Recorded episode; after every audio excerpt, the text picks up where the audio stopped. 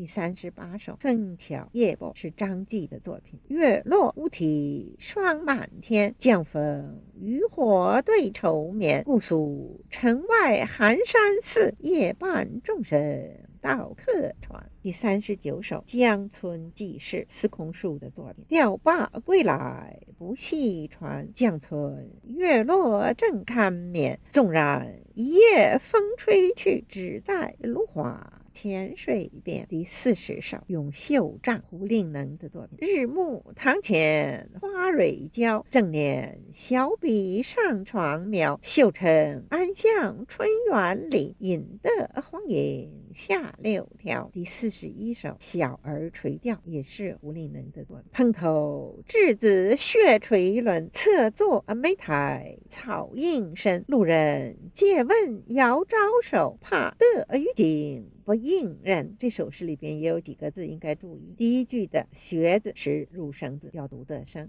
第四句的得怕得的得字是入声字，要读成仄声。那么另外呢，这个不应人这个字是一个破音字，有的时候我们读应说应该、应当就念应，我们说答应、回应就念应，在这里是念仄声的应。我再读一遍：蓬头稚子血垂纶，侧坐莓苔草映身。路人借问遥招手，怕得鱼惊不应人。第四十二首《兰溪棹歌》，戴叔伦的作品。两月如眉挂柳湾，月中山色镜中看。兰溪三日桃花雨，半夜鲤鱼来上岸。我想大家对于这个“看”字读平声已经非常熟悉了。下面是第四十三首《滁州西涧》，韦应物的作品。杜鹃幽草涧边生人，上有黄鹂深树鸣。春潮带雨晚来借，野渡无人。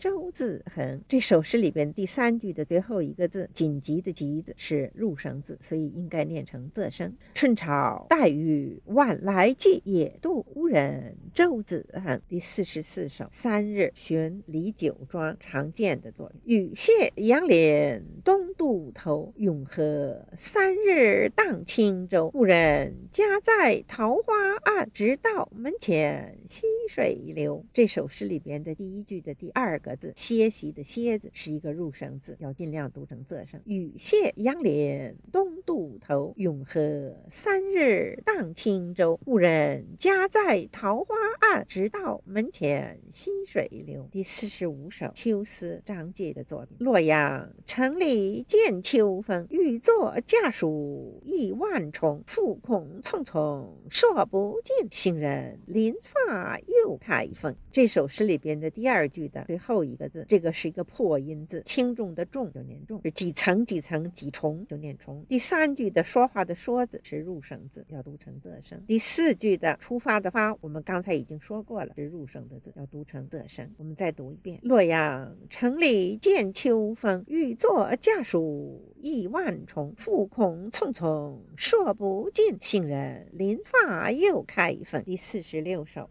江管王建的作品。水面细风声，林阁漫漫声。客厅临小事，灯火夜妆明。第四十七首《雨过山村》也是王建的作品。雨里鸡鸣一两家，住西村路板桥斜。复古相唤欲残去，闲坐种庭栀子花。这个倾斜的斜字在押韵的时候念霞，我已经说过了。这也是住西村路。板桥下第四十八首《十五夜望月》也是王建的作。众听地薄树栖鸦，冷露无声是桂花。今夜月明人尽望，不知秋思落谁家。这首诗里边的白字是入声，我们读了很多次。还有就是第二句的诗，这个字是入声字，要读成仄声。那么另外第四句的思想的思字有两个读音，是个破音字。动词的时候，思啊思想思念思，如果是念仄声。就是名词情似，当做情意的意思。所以秋似是秋天的情意，念仄声。我们把这首诗再读一遍：众听地薄树栖鸦，冷露无声是桂花。今夜月明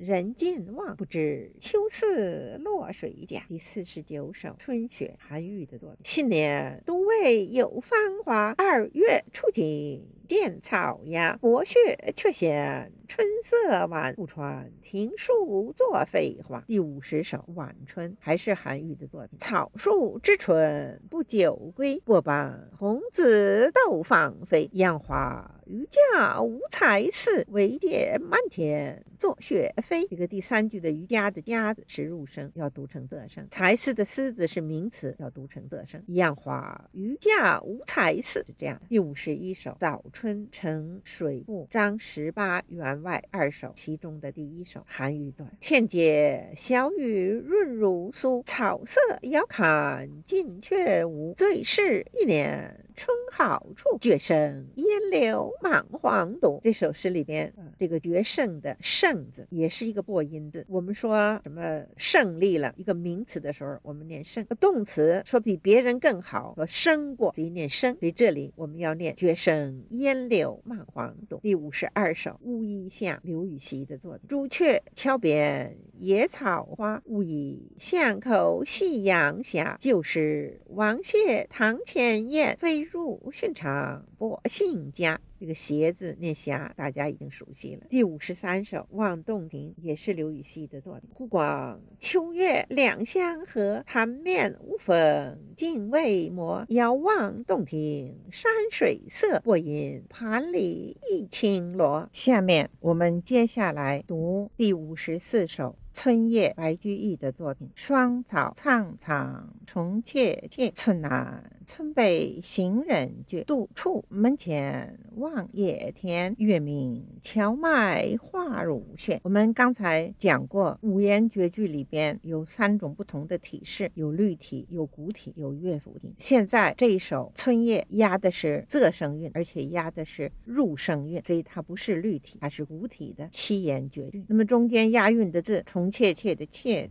行人绝的绝，花如雪的雪，都是入声字。我们再读一遍：霜草苍苍，虫切切，村南村北行人绝。独处门前望野田，月明荞麦花如雪。第五十五首《大林寺桃花》，白居易的作品。人间四月芳菲尽，山寺桃花始盛开。长恨春归无觅处，不知转入此中来。第五十六首《问刘十九》，也是。白白居易的作品，绿蚁新醅酒，红泥小火炉。晚来天欲雪，能饮一杯无？第五十七首《南浦别》还是白居易的作。南浦凄凄别，西风袅袅秋。一看长一段，好去莫回头。离别的别是入声字，看字读平声，大家已经知道了。第五十八首《暮江吟》也是白居易的作品。一道残阳。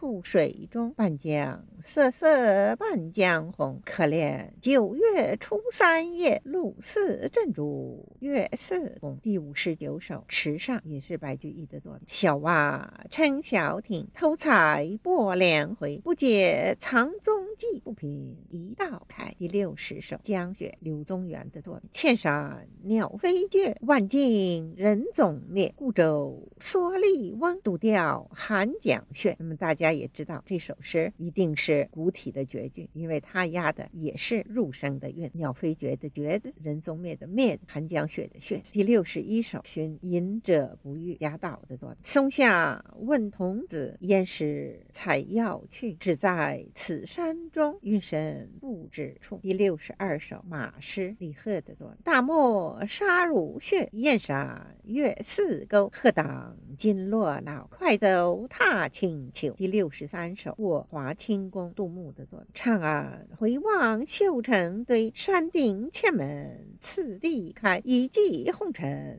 妃子笑，无人知是荔枝来。这个第三句的第二个字也是一个破音字。动词的时候，骑马、骑车念骑，这是说一个骑马的人是名词，所以念一骑红尘妃子笑，无人知是荔枝来。下面第六十四首《江南春》，杜牧的作品。千里莺啼绿映红，水村山过酒旗风。南朝四百八十寺，多少楼台烟雨中。这首诗的第二句的“山郭”的“郭”字是入声字，所以要读成仄声。水村山过酒旗风。第六十五首《夜泊秦淮》，杜牧的作品。夜笼寒水月笼沙，夜泊秦淮近酒家。商女不知亡国恨，隔江犹唱后庭花。这首是第三句的“国家”的“国”字是入声字，所以要念成仄声。商女不知亡国恨，隔江犹唱后庭花。第六十六首《山行》，杜牧的作品。远上寒山是静霞，薄云深处有人家。听菊坐爱枫林晚，霜叶红于二月花。这首诗里边的第三句的停车的车字念成车是个俗音啊，就是我们通俗说话的一个俗音。在文言在诗歌里边呢，它有两个读音，有的时候是押六鱼的韵，就念居念居；有的时候呢，它是押麻韵六麻的韵，就念叉。在这里呢，我们就念居，因为它不是押韵的麻韵，是停居坐爱枫林晚。霜叶红于二月花。第六十七首《清明》也是杜牧的作品。清明时节雨纷纷，路上行人。欲断魂，借问酒家何处有？牧童遥指杏花村。第六十八首《题君山》，雍陶的作品。烟波不动影沉沉，碧色全无翠色深。疑是水仙梳洗处，一落清带镜中心。第六十九首《登乐游原》，李商隐的作品。向晚意不适，去居登古原。夕阳无限好，只是近黄昏。这首诗的第一句的“亦不是”的“是”字啊，普通话我们念成合适那个“时”，但是这里是入声，应该念成仄声。还有屈居啊，这个古音读居。还有这个夕阳，我们普通念夕阳，但是它是个入声字，所以要读成仄声。向往亦不是，去居登古原。夕阳无限好，只是近黄昏。第七十首《夜雨寄北》，李商隐的作品。君问归期未有期，灞山。夜雨涨秋池，何当共剪西窗烛？却话灞山夜雨时。这个蜡烛的烛字也是个入声字，所以要读成仄声。何当共剪西窗烛。第七十一首《山亭夏日》，高骈的作品。绿树阴浓夏日长，楼台倒影入池塘。水晶帘动微风起，满架蔷薇一院香。第七十二首《射日》，王驾的作品。饿虎山下稻粱肥，豚乍鸡起半掩飞。桑柘影斜春色散，家家福得醉人归。这首诗里面第三句的那个“斜”字，因为它不是押韵的字，所以我们就念“斜”也是可以的，不一定把它念成“霞”。第四句的“福德”的“德”字是入声，所以要念仄声。桑柘影斜春色散，或者是桑柘影下春色散，家家福德醉人归。第七十三首《雨晴》，王驾的作品。雨前初见花间蕊，雨后全无叶底花。风蝶纷纷过墙去。却已春色在林家。第七十四首《江上渔者》，范仲淹的作品。江上往来人，但爱鲈鱼美。君看一叶舟，出没风波岭。第七十五首《画眉鸟》，欧阳修的作品。百转千声随意吟上花红紫树高低。始知所向金龙听，不记林间自在啼。这首诗里边的第三句的“听”字，跟那个。看字一样有平仄的两个读音，就是看它的格律应该读平声就读平声，应该读仄声就读仄声。这里是第三句应该读仄声，所以是使之所向金龙听，不计林间。自在亭第七十六首《田家》，欧阳修的作。绿桑高下映平川，塞坝田神笑雨轩。林外明酒春雨歇，屋头初日杏花繁。我们已经说过了，这个“歇”字是入声，所以读仄声。第七十七首《泊船瓜洲》，王安石的作品。京口瓜洲一水间，众山只隔数重山。春风又绿江南岸，明月何时照我还？这首诗里边第二句的格子是入声，的，要读成仄声。还有春风又绿江南岸的这个绿字，有的时候它押入声的韵，有人把它念露。可是，在句子中间不是押韵的字，我们就念普通话的绿也还是可以的。我把这首诗再读一遍：京口挂舟一水间，众山只隔数重山。春风又绿江南岸，明月何时？照我还第七十八首，元日也是王安石作。炮竹声中一岁除，春风送暖入屠苏。千门万户曈曈日，总把新桃换旧符。炮竹的竹字是入声，所以要读成炮竹声中一岁除。第七十九首，梅花也是王安石作。墙角数枝梅，凌寒独自开。遥知不是雪，为有暗香来。这个孤独的独字是入声字，所以念仄声。我们以前也说过。第八十首《饮湖上》，初晴后雨，苏轼的作品。水光潋滟晴方好，山色空蒙雨亦奇。欲把西湖比西子，淡妆浓抹总相宜。第八十一首《题西林壁》，苏轼的作品。横看成岭。侧成峰，远近高低各不同。不识庐山真面目，只愿身在此山中。这个横看的看字念平声，念看。不识庐山的识字是入声，所以念成仄声。不是。第八十二首《惠崇春江小景》，苏轼的作品。竹外桃花三两枝，春江水暖鸭先知。蒌蒿满地芦芽短，正是河豚欲上时。第八十三首《六月二十七望湖楼醉书》，苏轼的作品。鹤云翻墨未遮山，薄雨跳珠乱入船。卷地风来忽吹散，望湖楼下水如天。这首诗里边的第一句的黑字是入声字，第二句的白字是入声字。第二句的这个“跳”字，我说过可以读平声，可以读仄声。那么这里是读平声比较好。还有第四句的“忽然”的“忽”字是入声，所以应该读成仄声。我把这首诗也再读一遍：鹤云翻墨未遮山，卧雨跳珠乱入船。卷地风来忽吹散，望湖楼下水如天。还有刚才我忘记说明，第八十二首的“鸭先知”的“鸭”字也是个入声，所以我读的时候读的是“春江水暖鸭先知”。下面我们看第八十四首《望海楼晚景》，也是苏轼的作品。横风吹雨入楼下，壮观应许好句夸。雨过潮平江海碧，电光石掣紫金沙。这首诗押的也是六麻的韵，所以这个鞋子念霞，舌子念啥。第二句的这个观察的观字，动词的时候念观，这个是说一个很美丽的景色，是名词，所以念观。我把这首诗再读一遍。横风吹雨入楼霞，壮观应许好句夸。雨过潮平江海碧，电光石刹紫金沙。下面第八十五首《春游湖》。徐府的作品：双飞燕子几时回？夹岸桃花蘸水开。春雨断桥人不渡，小舟撑出柳阴来。出子是入声，大家已经熟悉了。第八十六首《三曲道中》曾几的作品：梅子黄时日日晴，小溪。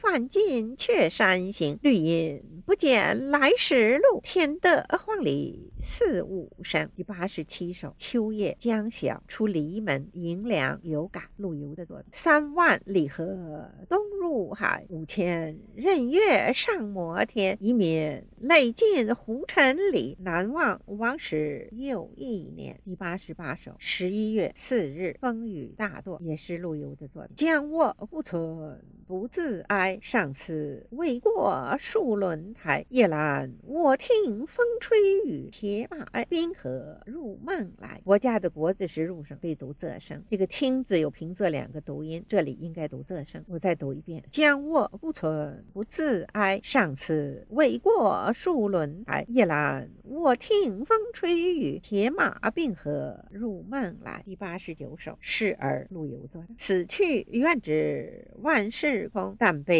不见九州同，往事北定中原日。家祭无往告乃翁。这个第四句的这个忘记的忘字也是平仄两个读音，有的时候可以念仄声，有的时候念平声。这里按照格律应该念平声，所以是家祭吴王告乃翁。念王。第九十首宿新市徐公殿，杨万里的作。篱落簌簌一径深，树头花落未成阴。儿童寄走追黄蝶，飞入菜花无处寻。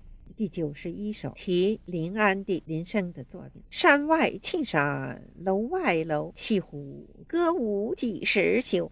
暖风熏得游人醉，直把杭州作汴州。第九十二首约客赵师秀的作品。况美时节家家雨，青草池塘。处处蛙，有月不来过夜半。线桥棋子落灯花。一句的节字是入声字，第三句的约会的约字是入声字。这个第三句的经过的过字有平仄两个读音。普通是名词的时候犯了什么过错念过？如果是动词经过的时候，其实应该在古音是读平声念过。我把这首诗再读一遍：荒美时节家家雨，青草池塘处处蛙。有月不来过夜半，仙桥棋子落灯花。第九十三首《江村晚眺》拜富公。江头落日照平沙，潮退渔船各岸霞。波鸟一双临水立，见人惊奇入芦花。第九十四首《湖上》是玄觉的作品。花开红树乱莺啼，草长平湖波鹭飞。风日清河人意好，夕阳箫鼓几船归。第九十五首《游园不至》叶绍翁的作品。应怜鸡翅印苍苔，小扣。柴扉久不开，春色满园关不住。一枝红杏出墙来。第九十六首。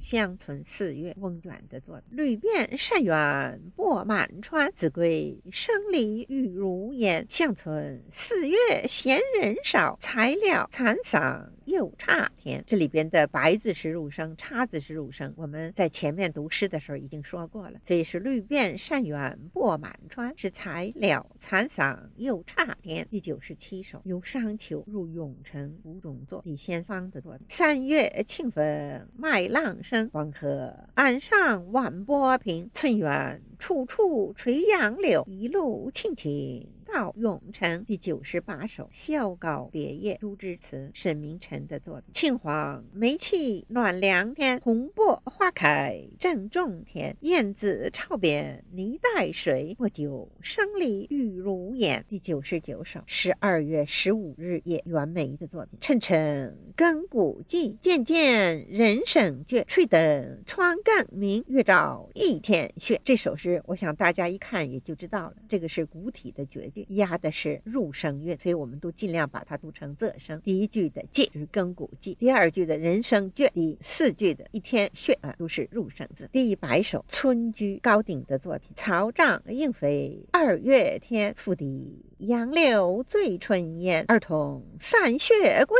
来早，忙趁东风。放纸鸢，这个放学的学字是入声字，所以我们尽量读成仄声。儿童散学归来早。好，我们现在呢已经把这一百首诗读完了。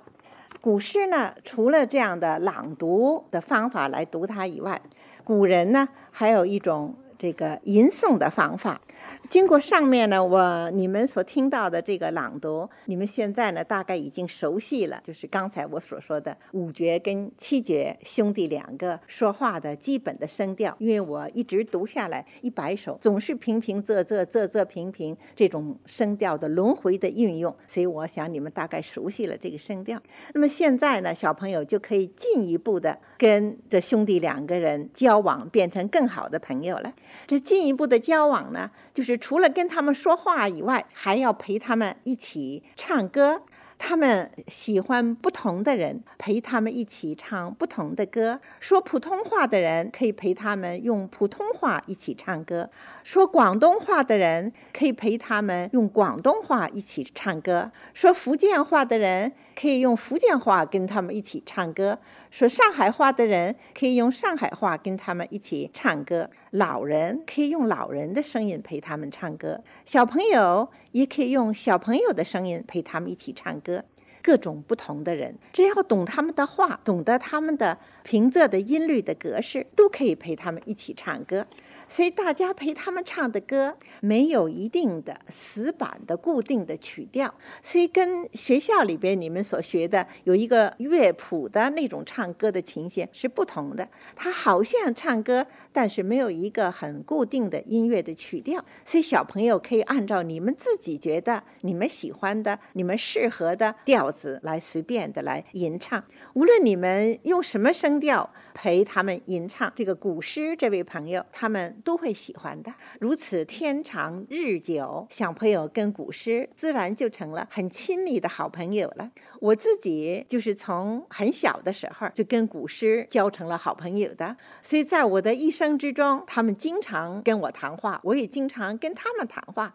他们给了我无数的鼓励和帮助。因为那些古诗的化身，历代的不同的伟大的诗人，他们都有很好的品格修养，所以我们学会了跟他们谈话，他们会给我们很多的鼓励，很多的帮助。那么现在呢，我就要把我自己啊陪他们唱歌的声调呢，大概啊录给小朋友们听一听看。我是北方人，说普通话的，呃，没有入声字，所以我只能用普通话的声调。呃，唱给大家听。下面我们就吟唱几首诗。吟唱的时候呢，我先用朗读的声调读一遍，然后再吟唱。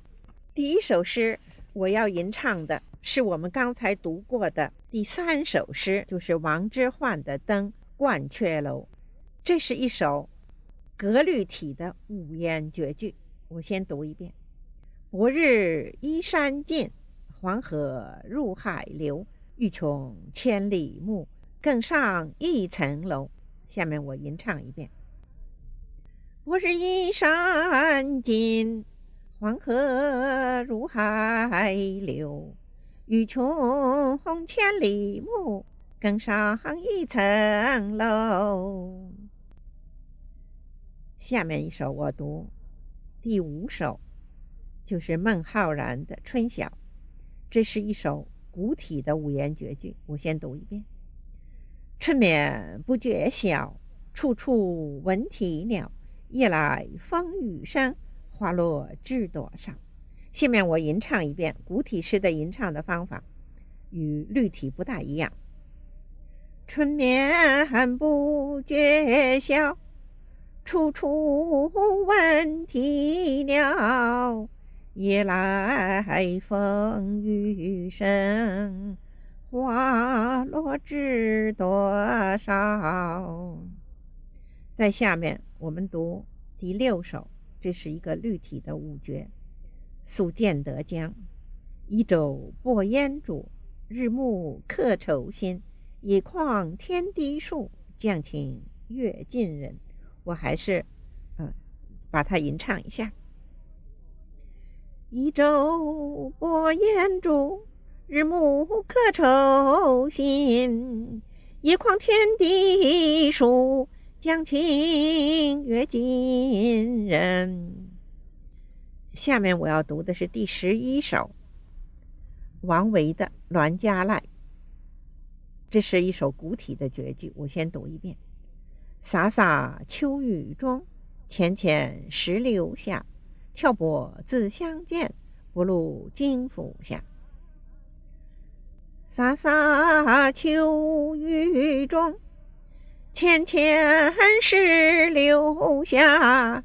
挑拨自相见，不入金府下。在下面我要读的是第十四首，是律体的绝句，王维的《山中送别》。山中相送罢，日暮掩柴扉。春草明年绿，王孙归不归？我下边把它吟唱一遍：山中相送罢，日暮掩柴扉。春草明年绿，王孙归不归？在下面。第十七首，李白的《静夜思》是乐府体的五言绝句。